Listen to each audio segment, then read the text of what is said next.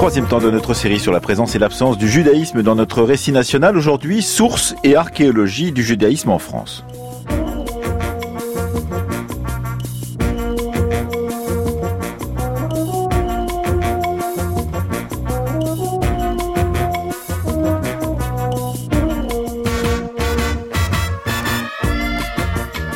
L'occasion du grand colloque organisé la semaine prochaine, les 17 et le 18, donc au musée d'art et d'histoire du judaïsme à Paris, nous nous interrogeons toutes ces semaines sur certains trous de mémoire et trous d'histoire dans notre récit national quant à la présence d'une communauté ou de plusieurs communautés juives sur le territoire français, ce qui est devenu le territoire français. Et une présence qui remonte évidemment à bien plus que ce que l'on croit habituellement, à plus de 2000 ans. Et généralement, quand on en parle, on ne parle que de ce qui s'est passé à partir de la période de l'émancipation lors de de la Révolution française au 19e ou au 20e siècle. Nous allons ce matin donc remonter beaucoup plus haut avec Anaïs Kien qui a préparé avec nous cette émission et qui la co-animera. Euh, Daniel Yankou Agou sera également avec nous. Elle est professeure associée à l'ULB à Bruxelles. Elle est chercheuse au CNRS. Elle est ancienne directrice de la Gallia Judaica. Elle est auteure d'un livre très excitant, très intéressant qui vient de paraître l'année dernière aux éditions du CERS, qui est le fruit d'un très long travail. Régine Catherine et Bonnet de Latte, elle nous en parlera. Max Pononovski est également avec nous. Il est conservateur général honoraire du patrimoine. Vous avez été longtemps chargé, euh, Max Polonowski,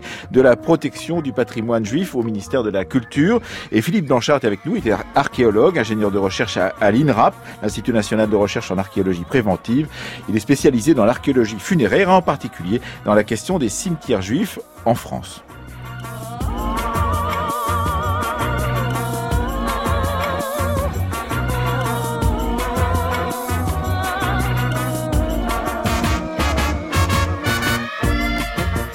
Bonjour à vous Anaïs Kien. Bonjour Emmanuel, bonjour à tous. Bonjour à vous Max Polonowski. Bonjour. Merci d'être avec nous. Bonjour Philippe Blanchard. Bonjour. Et bonjour à vous euh, Daniel Yankouagou. Vous êtes euh, en duplex avec nous depuis les studios de Radio France qui vous accueillent à Montpellier où vous avez longtemps et vous continuez à, à travailler. Vous y avez dirigé ce qu'on appelle la Gallia Judaica. Il faut peut-être euh, nous expliquer, alors que ce n'est plus vous qui êtes en charge de cette Gallia Judaica, mais Claire Sassen, ce qu'est cette très grande entreprise de, de recherche justement euh, qu'est la Gallia Judaica et en quoi euh, cette euh, grande entreprise de recherche nous intéresse pour ce qui est de notre sujet du jour, à savoir les sources et l'archéologie du judaïsme en France, Daniel Yankou. Oui, bonjour Emmanuel Laurenta. la Gallia Judaica, au départ, pardon, fut cet ouvrage monumental devenu classique euh, écrit par Henry Gross, Henri Gross, qui consistait en un dictionnaire géographique de la France d'après les sources rabbiniques et ce fut publié en 1897 à Paris. Par la suite, euh, euh, il a été réédité en 1969 et tout récemment en 2011 dans la collection de la Revue des études juives Paris-Louvain. Euh, et j'ai eu l'honneur, avec le regretté Gérard Naon, de le préfacer. C'était la Gallia Judaïca, Mhm. mais euh, par la suite, elle s'est élargie. Ce, euh, ce fut le vœu pieux de Bernard Blumenkrantz, chercheur venu d'ailleurs, aussi venu de Vienne, qui a ambitionné de confectionner une nouvelle Gallia Judaïca, et ce fut le titre de son labo de Mhm. Recherche au CNRS fondé dès 1972, euh, première, équipe, première équipe CNRS euh, travaillant sur le judaïsme médiéval.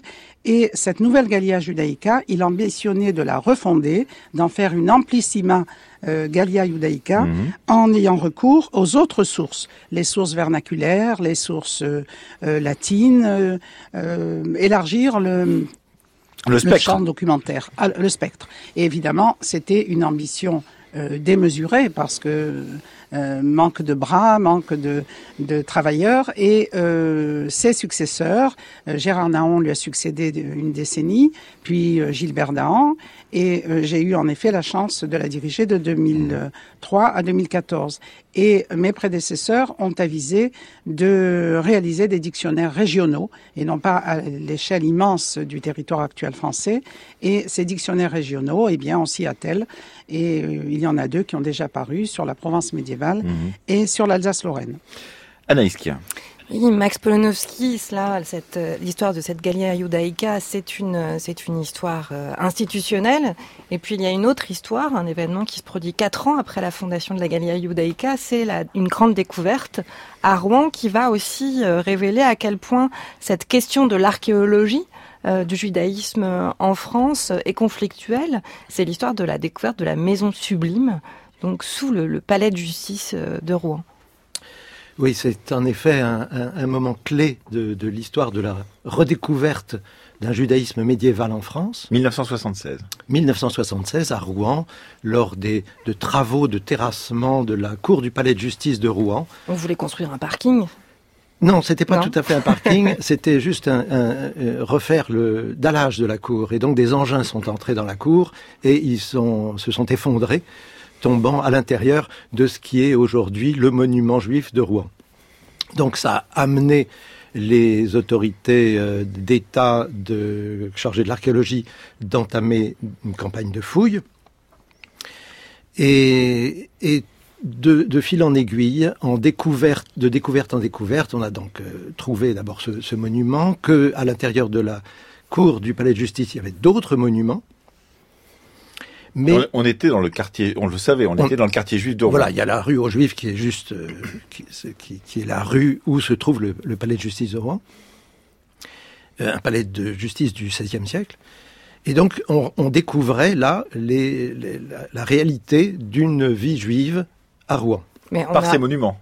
Par ces monuments, absolument. Et surtout, euh, le problème était la pression du palais de justice des autorités judiciaires pour récupérer la cour du palais. Et fonctionner normalement. Exactement. Et donc, euh, ça a entraîné des fouilles qui euh, n'ont pas été hâtives. En plus, il n'y avait pas de vrai service d'archéologie à l'époque. Tout ça a été un peu bâclé. Et à cela s'est greffé en plus une, une guerre euh, extraordinaire entre spécialistes sur l'attribution, sur l'identification du monument. Est-ce que c'est euh, une école? Est-ce que c'est une synagogue? On ne savait pas très bien. Enfin, il y a deux écoles. Ou, est-ce que c'est autre chose? Ou autre chose, une maison, euh, une habitation civile. Mhm. Enfin, donc tout ça euh, a, donné un climat pour, par la suite extrêmement tendu. Anaïs On arrive malgré tout à, connaître, à, dater ce, site, ces restes de bâtiments. Je ces restes par, pour des raisons de comparaison stylistique en matière de sculpture a été clairement identifié par Mélisse Bellé comme étant du XIe siècle, la fin du XIe siècle ou début du XIIe. Ça, je pense qu'il y a un consensus sur la date de ce monument. Et ce qui est peut-être euh, étonnant, c'est que du point de vue du, décor, on sait que ce, bâtiment servait d'une manière ou d'une autre euh, à, au culte. Euh, du point de vue du décor, il est très proche d'autres églises de, la même période qui se trouvent dans le voisinage. C'est-à-dire que d'un point de vue architectural, on n'est pas dans une singularité extrême. Oui, c'est le problème justement qui est soulevé par cette redécouverte du, judaïsme médiéval et par l'archéologie. C'est qu'on se fait une idée de ce que doit être un judaïsme c'est-à-dire donc quelque chose qui ne serait pas dans l'air du temps. Et on se rend compte qu'en réalité, les sculpteurs sont les mêmes que dans les monastères voisins, que la vie des juifs est exactement la même que la vie des non-juifs. Et c'est aussi cet élément essentiel de l'archéologie, c'est de remettre les pendules à l'heure. Hmm. Oui, euh, Philippe Blanchard, vous êtes euh, archéologue, je l'ai dit en ouverture de cette émission. Vous fouillez beaucoup, en particulier tout ce qui est patrimoine funéraire et en particulier donc des cimetières et des cimetières juifs qui euh, sont difficiles à déterminer. D'abord, la question du cimetière juif à l'époque médiévale en France, mais en Europe en général, c'est qu'il se trouve dans le cœur de ville, que ce cœur de ville est le plus difficile à fouiller, que les parcelles sont extrêmement difficiles à trouver lorsqu'on a besoin de faire des fouilles que parfois euh, certains de ces cimetières sont en dehors des centres anciens, des centres médiévaux. Ils ont été gagnés par la ville depuis, mais ils sont installés à l'extérieur des remparts, et qu'il est difficile même de déterminer s'il s'agit de sépultures juives ou de sépultures d'autres morts de la même époque, en l'occurrence Philippe Blanchard. Oui, alors euh, la difficulté effectivement, c'est que euh, définir, la différence entre une sépulture juive et une sépulture chrétienne est extrêmement difficile. Alors, à force de travailler dessus, on commence à avoir des indices. Il y a 20 ans, j'avais un prof de fac, Henri Galinier, qui avait écrit un, article justement pour euh, par rapport au cimetière juif de York qui venait d'être fouillé, qui disait qu'il n'y avait pas de différence. Bon, en ayant retravaillé le dossier, maintenant, on s'aperçoit que euh, à une petite échelle, il est quasiment impossible de, de définir que ça c'est une tombe juive et ça c'est une tombe chrétienne. Mais par contre, à l'échelle d'un cimetière, il y a des choses intéressantes, notamment les tombes ne se recoupent jamais. Oui. Et ça c'est. Euh, c'est-à-dire que les, on ne recouvre pas d'anciennes tombes avec de nouvelles. Exactement. Donc pour optimiser l'espace. Alors ça peut arriver qu'on est tangent, on va recouper un peu le comblement de la fosse, mais on ne touche jamais aux ossements. C'est extrêmement rare. À York, sur 482 tombes fouillées, il y a 7 squelettes qui ont été euh, perturbés. C'est York, c'est le plus grand chantier de fouilles jamais réalisé sur un cimetière juif. Et euh, chantier de fouilles relativement abouti par rapport à d'autres qui ont été stoppés. Ils ont fouillé la moitié du site euh, qui comprenait à peu près 1000 tombes, donc ils ont fouillé 482. Donc on a, c'est le meilleur cimetière, le mieux publié. Euh, avec les plus grandes séries qui nous permettent euh, effectivement d'avoir un modèle. Euh, Donc c'est en Angleterre. Et c'est en Angleterre. Et, et, ça nous dit quelque chose, Max Polonowski, de la façon dont le chercheur aujourd'hui, mais les chercheurs qui vous ont précédé, aborde cette question de la présence du judaïsme sur le territoire devenu territoire français, parce que on les aborde, vous le disiez, pour l'architecture, avec des points de vue, des idées qui ne correspondent pas à ce que l'on trouve forcément euh, sur le terrain. Et donc il faut changer son logiciel, repenser à, nouveau frais ce que l'on est en train de faire pour pouvoir trouver ce que l'on ne cherchait pas ou euh, trouver ce que l'on cherchait mais on cherchait ailleurs parfois. Et ça c'est une véritable révolution mentale qu'il faut faire pour pouvoir justement trouver les traces de vie juive sur le, le territoire national, en particulier au Moyen Âge. Alors il est clair qu'il y a des préjugés, c'est évident. Et vous citiez euh, le, cimetière d'York. Il se trouve que les autorités rabbiniques, dans l'ensemble, sont totalement opposées à ce que l'on fouille des cimetières, pour des raisons religieuses. Aujourd'hui, vous voulez dire? Aujourd'hui. Et euh, lorsque le chantier d'York a commencé, euh, les archéologues se sont tournés vers le grand rabbin d'Angleterre en lui demandant si ça ne posait pas de problème. Mm-hmm. Et le grand rabbin s'est déplacé, a vu que les tombes étaient orientées nord-sud et que les sépultures étaient dans des, euh, dans cercueils, cloués. ce qui ne correspond pas à la loi juive, puisque les sépultures doivent être est-ouest et euh, sans clous. En théorie. En théorie. Donc il a dit allez-y, pas de problème. Et au bout de 480 tombes, il s'est rendu compte que c'était un cimetière juif. Et donc, ils ont été obligés de... Ils se ils sont fait arrêter les fouilles. Parce qu'ils ont considéré que ça, euh, c'était à l'encontre de la loi juive. C'est souvent le cas d'ailleurs, euh, Philippe Blanchard. Euh, vous listez régulièrement dans, vos contributions des, fouilles archéologiques commencées et puis soudainement arrêtées pour sous la pression de de, certaines fractions religieuses euh, juives qui, qui demandent est-ce qu'on respecte euh, ces lieux, euh, ces lieux sacrés. Alors, moi, j'ai recensé à peu près 75 interventions archéologiques en Europe sur des cimetières juifs. Et il y en a eu beaucoup en Espagne. Hein. Presque la moitié des, fouilles ont eu lieu en Espagne. Et dans beaucoup de cas, en fait, les fouilles ont été interrompues, voire n'ont pas démarré. Euh, sur des pressions euh, d'extrémistes religieux, euh, pas forcément du pays, hein, des fois qui viennent de l'étranger, d'Israël ou des États-Unis. Alors, une, une, des questions que l'on se pose sur cette question des sources et de l'archéologie du judaïsme médiéval en, particulier, Daniel Yankouagou, c'est que évidemment, on voit un territoire unifié, celui qui a été unifié progressivement à partir de la Révolution française, une nation qui, par son administration, veut unifier les pratiques unifier tout ce qui se passe sur le territoire français. Mais évidemment, quand on s'intéresse à cette question de près, comme vous l'avez fait euh, vous-même, vous êtes spécialiste des Juifs de Provence à l'époque euh, médiévale, on s'aperçoit qu'il y a des situations euh, différentes, que les, par exemple, périodes d'expulsion des Juifs pendant le Moyen Âge ne sont pas les mêmes pour le nord de la France et pour la, le sud de la France, que certaines régions ont autorisé une présence masquée, pourrait-on dire, de Juifs alors qu'ils étaient théoriquement interdits du, du territoire, qu'il y a eu des des endroits de conversion, d'autres endroits d'exil, et que tout cela nécessite un véritable travail commun, un grand travail en commun des chercheurs pour pouvoir euh, rendre la carte la plus euh, lisible possible pour ceux qui s'y intéresseraient, Daniel Yankou. Oui, vous avez pleinement raison. Euh, il y a eu deux phases d'expulsion. D'abord les expulsions qui ont touché l'Europe du Nord. Ça a commencé en Angleterre 1290, ce fut suivi de l'arrestation des Juifs français, suivi d'une spoliation édictée par Philippe le Bel en 1306. ce fut, si vous voulez, la première spoliation des biens juifs sur le territoire français. Et puis l'expulsion définitive du royaume de France se fera euh, en 1394 sous Charles VI dit le fou. Ceci pour euh, le nord français et anglais, si je puis dire. Et dans le sud, effectivement, euh, cela s'est passé autrement. Dans l'îlot provençal, dans le comté de Provence indépendant du royaume de France, eh bien, il y a eu un, sursis d'un siècle, le XVe siècle, qui a offert des archives magnifiques euh, notarié et textuel en quelque sorte. Oui.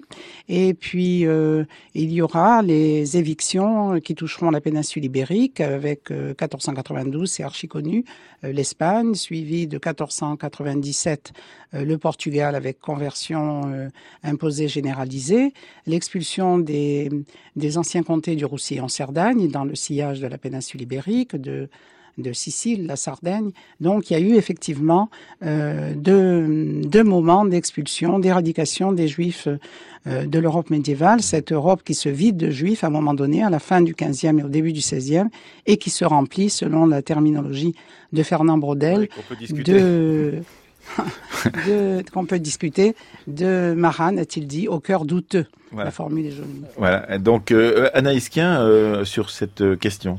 Oui, on a bien compris que les ruptures sont, nombreuses dans l'histoire de cette présence euh, juive euh, sur, euh, sur ces territoires du Royaume de France ou du Royaume de France à venir. quand il y a expulsion, il y a évidemment des, conversions plus ou moins sincères pour pouvoir y rester, mais il y a également des comportements face au, rejet de, rejet soi-même et donc de réinstallation. Euh, vous avez travaillé énormément sur euh, sur les archives euh, notariales, Daniel Yankou, mais comment utilisez-vous ces données archéologiques qui peut-être peuvent vous indiquer euh, certaines réinstallations et vous donner des indices sur des circulations, des parcours euh, de vie de groupes, de familles ou d'individus juifs oui, il est vrai que mon corpus documentaire a été essentiellement euh, notarié, les archives latines notariées. Ce fut entre guillemets ma nourriture, mais il est clair que les mm, engagements archéologiques euh, aident à la chose et des fois réfutent des, des acquis.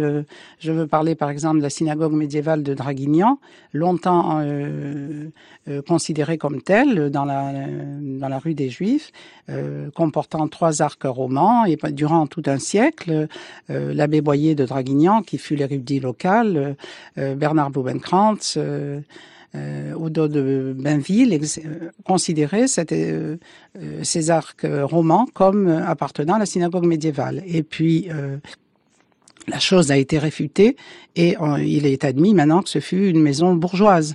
Pour la synagogue de Tretz, ce fut similaire.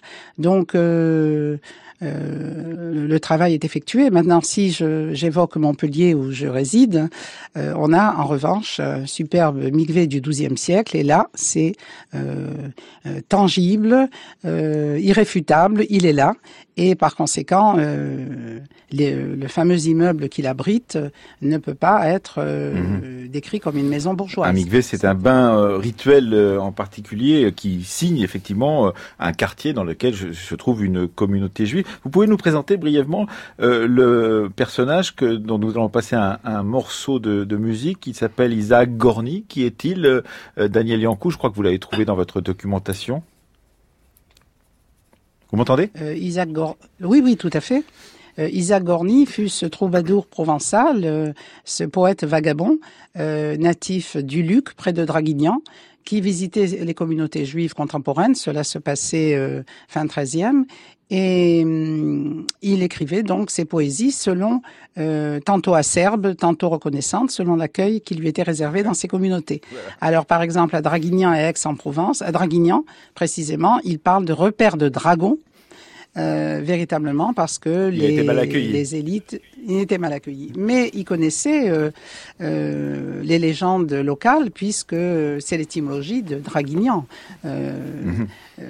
Voilà. et puis à Aix, il a été mal reçu. En revanche, dans la ville d'Apt et Arles, je crois, ouais, l'accueil fut plaisant. il avait une réputation, une fâcheuse réputation de détrousseur de jupons. Il n'était pas sérieux, un poète ambulant. C'était pas. Mais grâce à lui, on a des traces euh, littéraires de cette présence juive euh, provençale et c'est précieux. Lémianus, une chanson en hébreu composée par euh, Isaac Gorny, donc du XIIIe siècle, sur l'air de Jans Uns Onspri, la complainte du prisonnier composée par Richard Cœur de Lion. On écoute.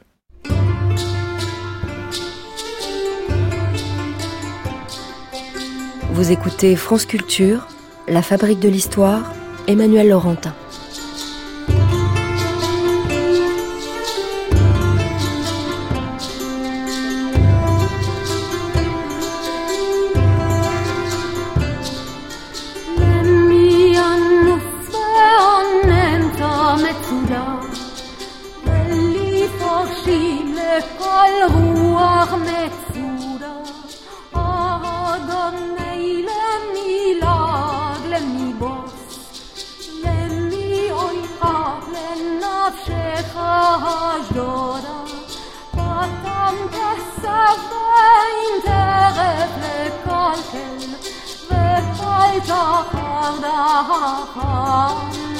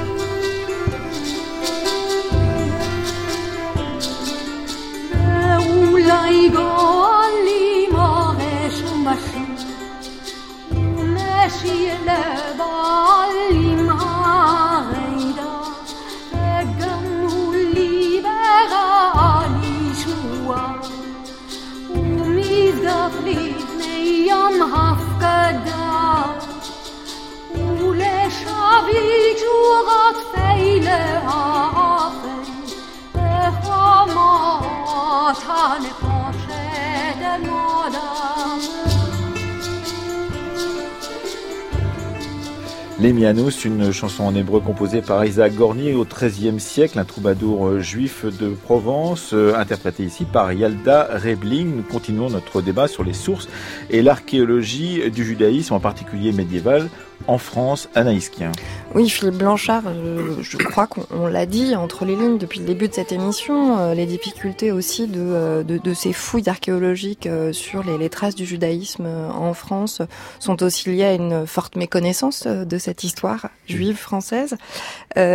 vous, vous coltinez très souvent à croiser les sources, les sources des archives écrites les sources iconographiques et les données archéologiques. Et bien souvent, vous, vous rencontrez la, très grande complexité euh, des pratiques régionales et puis des pratiques tout simplement de, la vie réelle euh, face à, la théorie et à un idéal décrit euh, de manière écrite et de manière iconographique. Alors, c'est vrai que pendant longtemps, on a abordé les cimetières que par les sources textuelles ou iconographiques. Euh, donc depuis une vingtaine d'années, en fait, partout en Europe, on commence euh, à avoir des données archéologiques qui nous permettent de confronter justement ces données. Est-ce que euh, ce qui est mentionné dans les textes ou dans les images, dans les gravures médiévales, sont le reflet de la réalité? Puisque une image, on avait peut-être tendance à embellir les choses. Et donc, il y a quand même pas mal de choses qui correspondent. Il y a aussi euh, des différences. C'est ça l'intérêt de l'archéologie, c'est qu'on arrive à montrer que certaines choses ne sont pas tout à fait euh, euh, comme les textes l'expliquent. Notamment, il y a une pratique funéraire qui consiste à déposer un coussin de terre euh, sous le crâne des défunts. Un coussin empli de terre. Oui, alors un coussin qui est rempli de terre. Et ça a été mis en évidence sur deux sites seulement, hein, à Bâle euh, en Suisse et puis à Tolède en Espagne. Et à Bâle, ils ont fait analyser le sédiment qui était euh, dans ces coussins, enfin sous le crâne des défunts. Et euh, donc la terre d'Israël, en fait, est apparue comme une terre qui avait été prélevée à simplement quelques kilomètres de Bâle. Donc c'est plus probablement le, un dépôt de, de, terre vierge, un dépôt symbolique, euh, mais pas de la terre qu'on a ramenée d'Israël. Et il y a plein de, de choses en fait mm. euh, comme ça. Il y a une spécificité euh, française que vous soulignez, Philippe Blanchard, c'est que c'est le, lieu de la frontière entre les cultures séfarades des Juifs du Sud et, et des Juifs de l'Est, les Ashkénazes. Vraiment, la France se trouve sur cette frontière culturelle.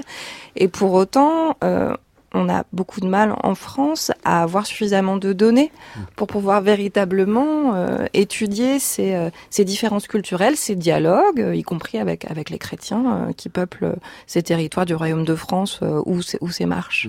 Alors là, voilà, la difficulté, c'est que la France est un terrain d'étude finalement assez intéressant, puisqu'au nord, grosso modo, si je résume, la moitié nord est plutôt sous l'influence ashkénaze, alors que le sud est plutôt séfarade. alors on a fouillé énormément de cimetières chrétiens, donc on a beaucoup de données, mais on a très peu de données sur les cimetières juifs. Moi, j'ai eu la chance d'en fouiller un à deux reprises à Châteauroux, euh, et c'est celui qui a livré 35 tombes. C'est la plus grosse collection de références euh, jusqu'à présent. 35, alors que pour York, le, cimetière dont on parlait tout à l'heure, on en est à près de 500, c'est ça Voilà, c'est ça. Et, euh, et, les deux, il y a deux autres petites interventions, c'est quelques, quelques tombes, quelques unités simplement. Et donc, on a du mal à comparer euh, les données. Et ça, c'est lié justement à, des déplacements fréquents euh, des groupes juifs euh, dus aux aléas politiques. Vous, il y a de ça. il y a de ça, mais il y a aussi une frilosité souvent des, des autorités administratives locales ou du pouvoir politique qui, dès qu'on parle cimetière juif, ne veut pas d'ennui et généralement abandonne le projet, le transforme. C'est le traitement du dossier serait trop compliqué, donc on préfère repousser à plus tard cette question. On, on trouve tous les moyens possibles pour euh, éviter la fouille. Et puis, il y a d'autres questions qui sont des questions presque historiographiques. Euh, Max Polonowski, autour de ces questions, par exemple, des cimetières juifs, c'est que euh, on sait quand naissent les cimetières médiévaux, c'est-à-dire aux alentours du XIe siècle. Généralement, c'est là où on voit naître les cimetières dans leur forme actuelle, groupés parfois autour des églises. Euh, et on ne sait pas si le mouvement est le même pour euh, les cimetières des communautés euh, juives au Moyen Âge, s'il y a d'autres types d'ensevelissements, s'ils sont ensevelis dans des fosses ou dans d'autres d'autres manières. Tout cela nous est un peu inconnu, y compris par les textes. Donc on a beaucoup de mal quand on avance sur des questions comme celle-ci à travailler et à, avoir un regard précis sur ce qui s'est passé. Oui, je crois que c'est tout l'enjeu de l'archéologie aujourd'hui. C'est vraiment de découvrir les sources, l'origine du judaïsme européen. C'est une question qui est fondamentale. On sait que à partir du VIe siècle, on arrive dans une période noire de l'histoire, hein, jusqu'au 8e siècle, 9e siècle. Noir dans le sens où on n'a pas de documentation. On n'a pas de documentation dans l'ensemble. Mais pour le judaïsme, c'est encore pire. Parce que cette présence, il faut quand même le préciser à nos auditeurs, je l'ai dit en ouverture, mais cette présence, on a des traces qui remontent à plus de deux millénaires de cette présence juive sur ce qui est devenu le territoire euh, euh, français, et en particulier dans ces régions qui étaient euh, romanisées, du sud de la France, du sud de la Gaule, qui était la Narbonnaise, et dans, cette, dans ces régions-là. Donc on sait qu'il y a une présence ancienne, installée ici, on a des, un trou, vous dites, entre 6e et 8e, et puis on, on voit renaître des communautés au 9e siècle. Alors, je crois que c'est ça, c'est le fait qu'il y ait des histoires parallèles l'histoire juive est une histoire parallèle de la grande histoire. L'histoire juive est une histoire régionale française aussi. Oui, mais sans, sans, jamais se rencontrer. Et c'est aujourd'hui qu'on essaye de faire le lien. Vous dites que les nations européennes, en fait, ne s'approprient pas la composante juive de leur histoire et que c'est ça le problème. C'est-à-dire qu'il faut le réintégrer, comme ça sera dit d'ailleurs au, colloque la semaine prochaine, je pense, au musée d'art et d'histoire du judaïsme, dans sa longue durée et pas simplement sur les périodes dont on parle généralement. On en parlera d'ailleurs demain, euh, de l'affaire Dreyfus, euh, de l'émancipation euh, des juifs de France ou euh, évidemment de la Seconde Guerre mondiale et de la Shoah, qu'il faut redonner une grande antériorité à cette présence. Je crois qu'il y a un exemple récent qui montre l'aspect politique de la chose. C'est les fouilles de Cologne. Cologne est une ville d'empire, euh, une capitale impériale. Et euh, des fouilles dans les années 50 euh, ont permis de découvrir un bain rituel, les restes d'une synagogue. De nouvelles fouilles ont eu lieu il y a quelques années par un archéologue qui s'appelle Sven Schutte, et qui a découvert que sous la synagogue médiévale, il y en avait une qui était manifestement du IVe siècle. Mhm. Et c'est quelque chose qui n'a pas plu du tout localement. Et ce préjugé que les juifs sont euh, un peuple errant, qu'il n'y a pas une antériorité, Mhm. une, une concomitance, une présence une présence continue, continue, euh, à côté des communautés chrétiennes. Et donc, c'est ce qui a fait, en grande partie, le fait que Sven Schutte a été remercié Mhm. et a dû quitter son poste. Oui, et on peut dire aussi, euh, Daniel Yankou-Agou, qu'effectivement, euh, tout cela est rendu encore plus complexe par euh, l'interpénétration des pratiques, le fait que les communautés juives n'étaient pas évidemment aussi séparées qu'elles le seront plus tard à l'époque moderne avec des ghettos, des murs qui les entourent, etc. Qu'il y a des églises qui sont quasiment collées aux synagogues, qu'il y a donc dans beaucoup d'espaces géographiques européens du Moyen Âge, eh bien interpénétration, qu'il y a des médecins juifs, vous l'expliquez bien en Provence, qui sont les médecins de l'archevêque, qui sont les médecins du roi, qui sont les médecins de la cour, par exemple, et que donc il n'y a pas la séparation qu'on a imaginée plus tard pour cette histoire euh, séparée de communautés qui seraient totalement euh, donc euh, à l'exclu de, la vie quotidienne des, des chrétiens sur le territoire national. Ah Oui, tout à fait. Les communautés vivre ensemble. euh, et par exemple, pour le comté de Provence, avant 1348, avant la peste noire, qui sera le premier moment fatidique, euh, les quartiers juifs ne sont pas d'ailleurs des quartiers fermés, ce que l'on appellera plus tard au XVIe siècle le ghetto. Ce sont des quartiers plus ou moins ouverts. Et pour euh, prendre l'exemple de celui d'Aix-en-Provence ou même de celui de Montpellier, euh, ce sont des quartiers euh, à la limite judéo-chrétiens. Celui d'Aix est en plein cœur de ville, les quatre coins de la juiverie. Et euh, par exemple, l'office notarial des Bourrillis, euh, où les Juifs vont enregistrer de leurs transactions quotidiennes, eh bien, se trouve en plein quartier juif. Cela montre la porosité entre les deux sociétés et euh, il y a interpénétration tout à fait.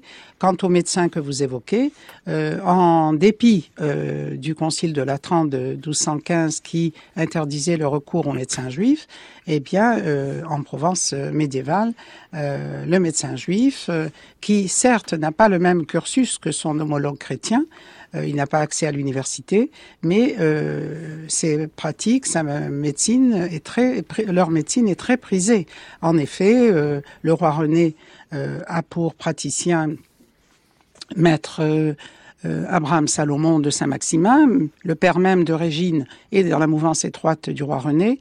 Euh, L'archevêque Robert Damiani à Aix a son médecin juif. Euh, les médecins juifs aixois euh, visitent euh, le couvent des dominicaines et on pourrait donner nombre d'exemples pour Avignon. Pour euh, donc euh, euh, il y avait la loi et puis il y avait la vie quotidienne et pour la Provence médiévale en tout cas, euh, il y a eu des rapports de bon voisinage, tout à fait. Anaïskia.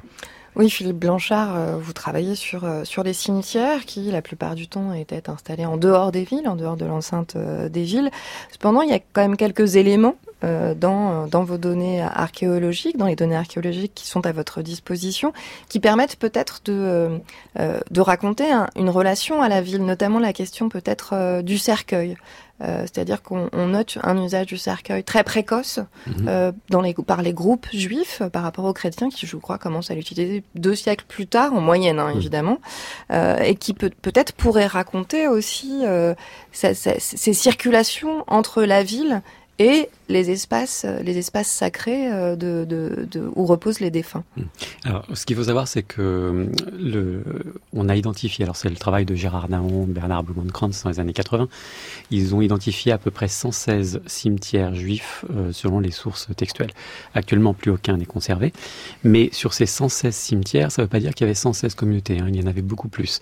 En fait, un cimetière était partagé par de nombreuses communautés. Et ça, c'est un phénomène récurrent partout en Europe. Et on ne sait pas, par exemple, si dans des cimetières chrétiens, il peut y avoir ce qui existe dans les cimetières euh, de la République, c'est-à-dire des carrés juifs, par exemple, ça n'existe pas. Alors pour la période médiévale, c'est, je suis à peu près sûr que ça n'existe pas. Les Juifs avaient leur cimetière à part, Mhm. en dehors de la ville, toujours, quasiment toujours à 95%. J'ai très peu Et d'exceptions. en altitude, quand c'était possible? Quand c'était possible, sur un lieu agréable et plaisant, donc souvent une Colline. une, colline, une butte, un promontoire inversant, quelque chose un peu euh, un peu élevé. Et euh, euh, voilà, donc ça c'est un- une spécificité. Et donc ils partagent ce cimetière. Et donc c'est pour ça qu'on sait que par exemple à York, euh, le cimetière juif de York, il, il reçoit aussi les défunts de la ville de Lin- Lincoln, Lincoln, qui est- qui est situé pourtant à une centaine de kilomètres. Et quel est le meilleur moyen de transporter un mort à l'époque? C'est 11-12e siècle, même si le cercueil n'est pas encore apparu et généralisé, enfin on va dire généralisé, c'est le cercueil. Et c'est probablement pour ça que dans les cimetières juifs, tout au moins, euh, enfin dans la plupart des cimetières juifs en Europe, on retrouve la prédominance du cercueil de façon très précoce par rapport aux chrétiens. Oui, euh, Max Polonowski. Oui, euh, ceci est, vrai en effet pour la période médiévale, je dirais, du, vrai Moyen Âge. Mais pour le haut Moyen Âge, il est beaucoup plus difficile puisqu'on n'a pas de source. Et surtout, le Talmud, les règles du judaïsme ne sont importées en Europe occidentale qu'en 9e siècle, c'est 9e siècle. Donc avant, qu'est-ce qui se passe eh Et voilà. Et ça, on n'a pas pour l'instant de réponse. Avant, tout le monde invente de la même manière et pas forcément en fonction justement de. En tout cas, il doit y avoir beaucoup de traditions, mais on ne sait pas exactement lesquels? Ouais, Philippe Blanchard, brièvement. Très, probablement, on pense qu'ils ont, il y avait une certaine liberté, donc on inhumait dans les champs, à la périphérie des villes, dans les dans les terrains vagues. Selon des traditions locales. Traditions locales, comme les, les païens, même voire certains chrétiens le faisaient encore comme ça. Les règles de l'Église même euh, chrétienne n'étaient pas définies, donc il y avait une certaine liberté dans la façon et le lieu du, de l'inhumation. שלפו צרים חרבם ליבם, חפו דברים לוחן בקרבם, שדדו ערים אביון בריבם, כי רסם תפקנה. כוננו יתרים לחצות מריבם, וספו חברים עפר בורבם, ומפז יקרים דקרו בחרבם, חטצם לליבם תפלחנה.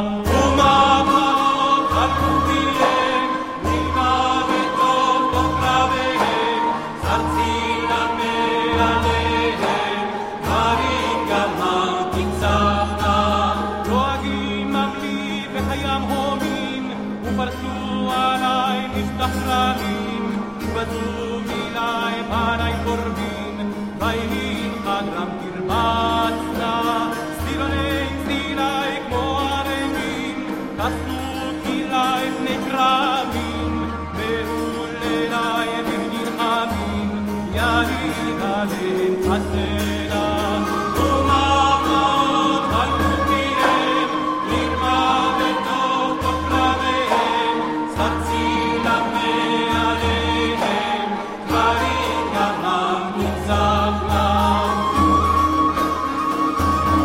Shalfout Zarim, un poème liturgique hébraïque composé par le trouvère Monio de Paris au XIIIe siècle et interprété ici par l'ensemble à la Francesca. Nous sommes dans ce débat sur les sources et sur l'archéologie du judaïsme, et en particulier médiéval euh, en France, avec euh, nos invités, euh, Philippe Blanchard, Max Polonowski, avec vous, Daniel Yankou Agou.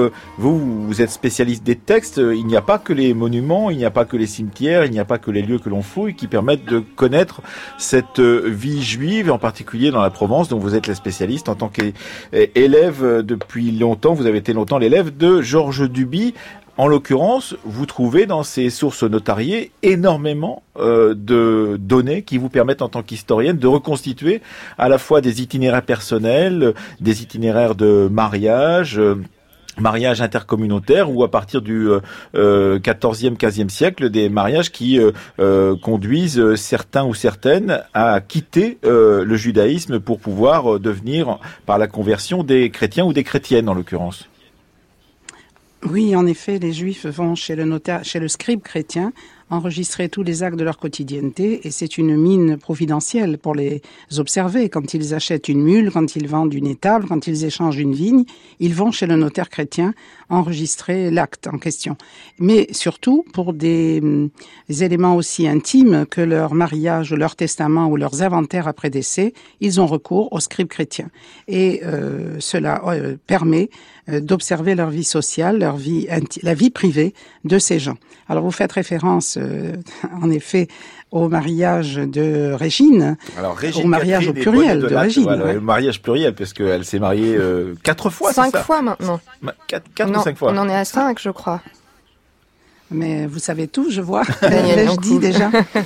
C'est aux éditions du Cercle, votre livre. Oui, alors aux éditions du Cercle, la dernière parution en 2017, elle en était en effet à quatre maris. Le premier euh, choisi par son père Bonnet de Latte, euh, de lointaine origine languedocienne précisément, parce que Latte c'est un petit village près de Montpellier. Euh, les Lattes ont dû quitter en 1306 ou en 1394 le Languedoc français inhospitalier et venir en Provence. Donc son père lui destine un mari aixois Bonnet de Latte, il est de Draguignan, il est un médecin riche et ce mariage est enregistré à Aix-en-Provence. Et euh, c'est un mariage exceptionnel parce que la dot est exceptionnelle. 2000 florins, de quoi acheter à l'époque euh, presque 10 maisons. La mhm. moyenne totale tournait autour de 250 à 280 florins.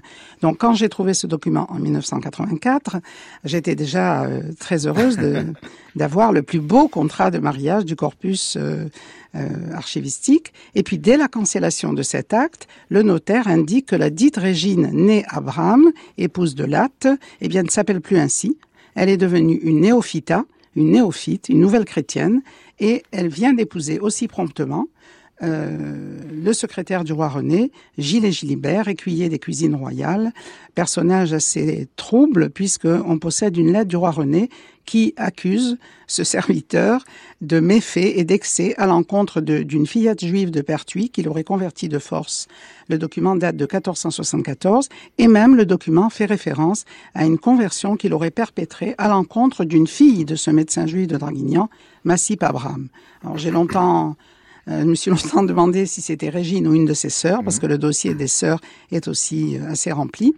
Et donc, euh, j'avais dès, dès 1984 tous les ingrédients euh, d'une affaire passionnante à suivre que j'ai donc suivie sur un demi-siècle. Voilà. Une saga. Et, et, vous avez fait votre travail de recherche euh, très patiemment autour de cette personne euh, qui, devenue chrétienne, va se marier. Alors, moi, je croyais que c'était trois fois en vous ayant lu, mais c'est quatre fois maintenant, c'est en plus de, de Bonnet de Le premier mari, le premier mari juif, Gilles et Gilibert ensuite, cet homme de cour.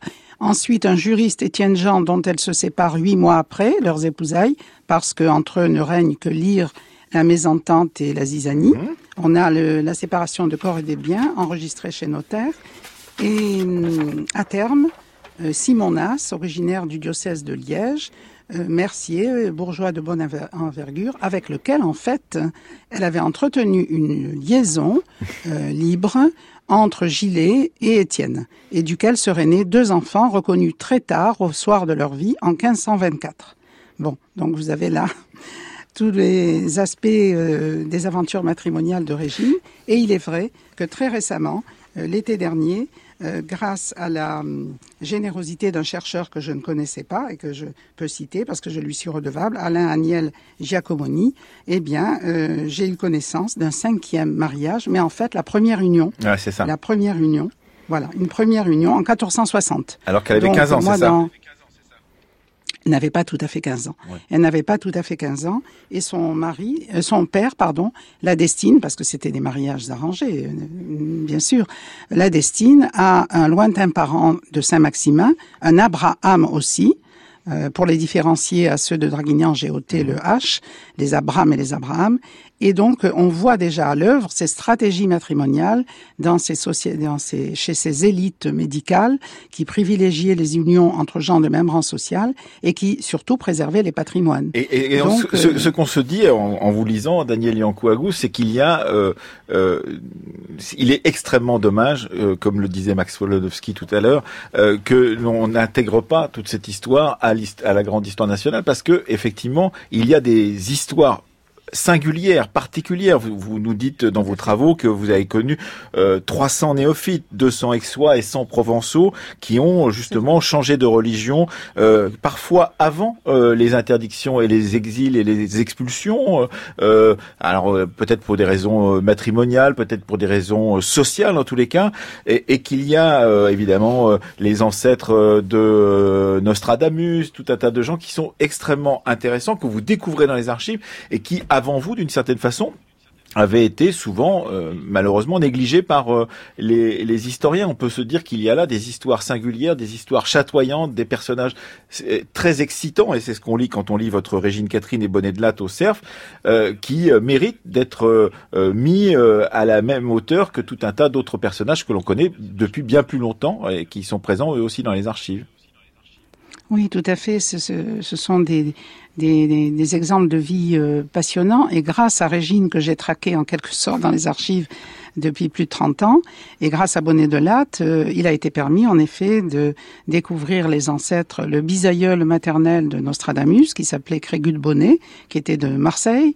Il a été permis de, de découvrir le passé juif des Estiennes, qui vont devenir les Estiennes d'Orve. C'était autrefois les Gabriel Cohen à Aix-en-Provence. On, a, on découvre les trois frères qui étaient désignés euh, comme des paupérès, comme des pauvres, et leur ascension sociale par la suite sera vertigineuse. Donc, euh, grâce à ce couple singulier, euh, il a été permis d'observer la vie quotidienne de ces Juifs de Provence et surtout les mutations qui vont survenir, mhm. en effet, dès l'époque du roi René. il y a eu des conversions précoces, pas énormément de conversions forcées, on les compte sur les doigts d'une seule main, et elles atteignent des personnages féminins, donc rien de comparable avec ce qui s'est passé dans la péninsule ibérique, où on a une conversion forcée massive. Alors évidemment, euh, ces parcours et surtout notre connaissance extraordinaire de ce parcours, notamment de ce parcours d'origine Catherine, une femme dont on connaît grâce à ses testaments successifs euh, avec euh, énormément de précision pour pour l'époque les, les aléas de sa vie. C'est un parcours extraordinaire, c'est un parcours donc saillant, mais Max Polonowski, l'idée peut-être ici de, de cette semaine d'émission de la Fabrique de l'Histoire et aussi de ce de ce colloque organisé par le Musée d'art et d'histoire du judaïsme à partir de jeudi prochain, c'est d'intégrer l'ordinaire de l'histoire juive à l'histoire française. En fait, de l'intégrer, de considérer qu'elle est déjà là d'une certaine façon et qu'il faut, il ne faut pas hésiter, il ne faut pas avoir peur euh, de se l'approprier euh, aussi, aussi bien que d'autres branches de cette histoire française. Euh, très heureusement, ce, colloque permettra justement d'éveiller les, curiosités pour ce, pour ce sujet qui est important pour l'histoire de France.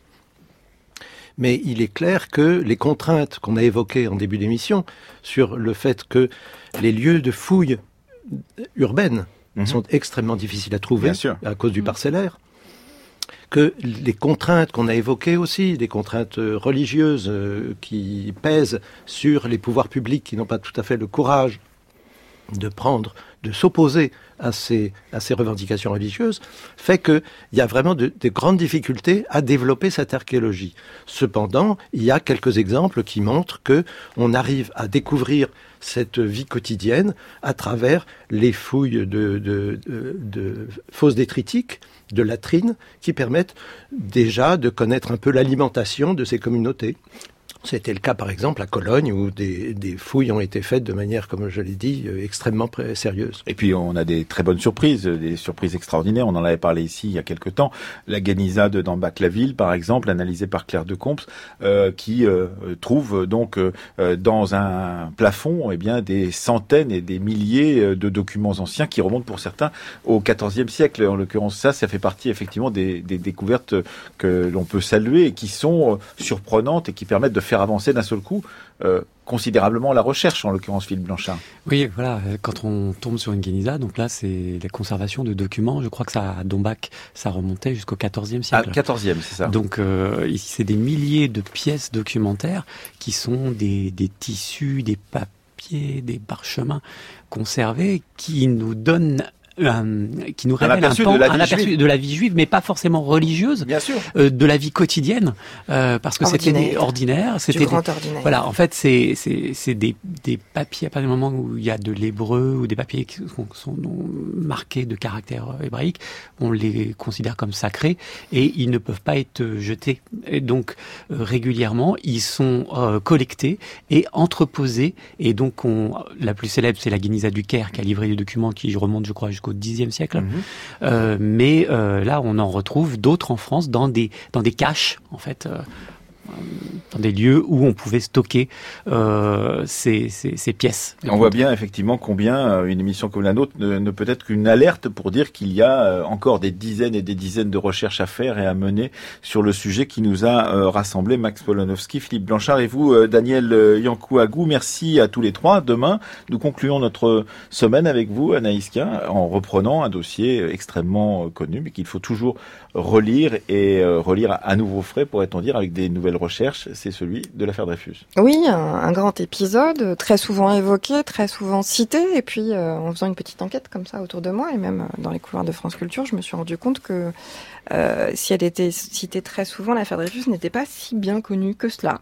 Et je vous avoue que c'était une vraie gageure de faire en 55 minutes l'histoire de cette affaire extrêmement complexe. Donc évidemment, euh, c'est un, c'est un regard, c'est un, c'est un, c'est un documentaire parcellaire, mais malgré tout, euh, c'est ce que nous avons essayé de faire avec Séverine Cassard. On écoute. À travers les glaces de la voiture, je voyais les camelots courir avec les journaux du soir. J'entendais leurs cris. Condamnation du traître, condamnation du traître. Ces cris me poursuivirent tout le long de la route. Ces cris qui avivaient ma souffrance étaient comme les échos de la pensée qui martelait mon cerveau. Mon frère condamné. Condamné à la déportation perpétuelle, à l'unanimité. Dreyfus est condamné au maximum des peines. Alors à l'époque, la La Seconde République avait décidé d'abolir la peine de mort pour crime politique, ce qui fait que Dreyfus n'est pas condamné à mort. Hein. Le ministère de la Guerre décide d'infliger à Dreyfus une dégradation extrêmement pénible visant à le briser parce que Dreyfus a refusé toute possibilité d'aveu. Dreyfus n'a rien à avouer puisqu'il est innocent et puis il persiste. Il estime que ce qui définit la France et la justice, ce qui définit aussi la France aux yeux des Juifs, c'est l'état de droit et euh, Dreyfus persiste dans cette euh, dimension. Dreyfus donc doit subir une dégradation en place publique dans la grande cour de l'école militaire. C'est un événement euh, terrible pour lui parce qu'il est seul, il est totalement seul. La dégradation pour un, homme qui a voué sa vie à, l'armée à la France, c'est l'effondrement complet. Et puis dehors, la foule massée, on estime à 20 000 euh, le nombre de Parisiens qui crient à mort les Juifs. Et Dreyfus, à plusieurs reprises, dit ⁇ Je suis innocent, vous dégradez un innocent ⁇ et il appelle à la justice. Après la dégradation, le vide se fit autour de nous. L'agitation fiévreuse de la lutte avec ses alternatives d'espoir et de désespérance avait disparu. Le silence, un silence de mort planait sur nous. Quelques intimes, par compassion, continuaient à nous apporter rue de Châteaudun des paroles consolatrices. Ils me donnaient l'impression de gens qui croyaient la lutte impossible, l'affaire définitivement classée. Je compris ma tâche ainsi.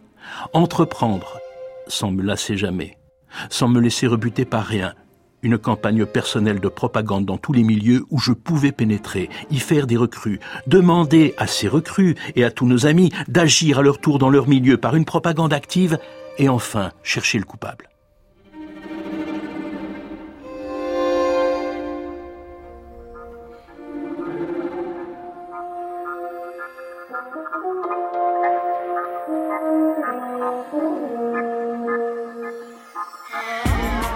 Voilà un extrait du documentaire que vous pourrez entendre demain et qui conclut notre série d'émissions. Un documentaire signé Anaïs Kien et Séverine Cassard avec Marie Aigné, Vincent Duclerc, Pierre Birnbaum, Perrine Simon-Naoum et Pierre Gervais autour des nouvelles de l'affaire Dreyfus. Comme d'habitude, cette émission a été préparée par Aurélie Marcet, Céline Leclerc, Clément Daté était avec nous aujourd'hui à la technique et Séverine Cassard à la réalisation. Sachez que l'histoire continue ce soir sur France Culture puisque dans la série d'émissions de Matière à penser, eh bien Patrick Boucheron recevra dans sa série consacrée aux archives Anne Simonin, directrice de recherche au CNRS, portrait de l'historienne dans ses archives. C'est à 20h15 ce soir. Et puis sachez aussi que nous vous attendons samedi dans le grand amphithéâtre de la Sorbonne pour le premier des forums de France Culture. C'est samedi prochain et pour notre part, nous commençons à 10h avec la Fabrique de l'Histoire, une discussion autour de la longue histoire de l'adaptation donc par les hommes au climat puisque le thème de cette journée ça sera le climat avec Jean Jouzel, Laurent Litzenburger, euh, Alexis Metzger et Anouchka Vazak. Si vous voulez vous inscrire sur France Culture, c'est sur le site de franceculture.fr.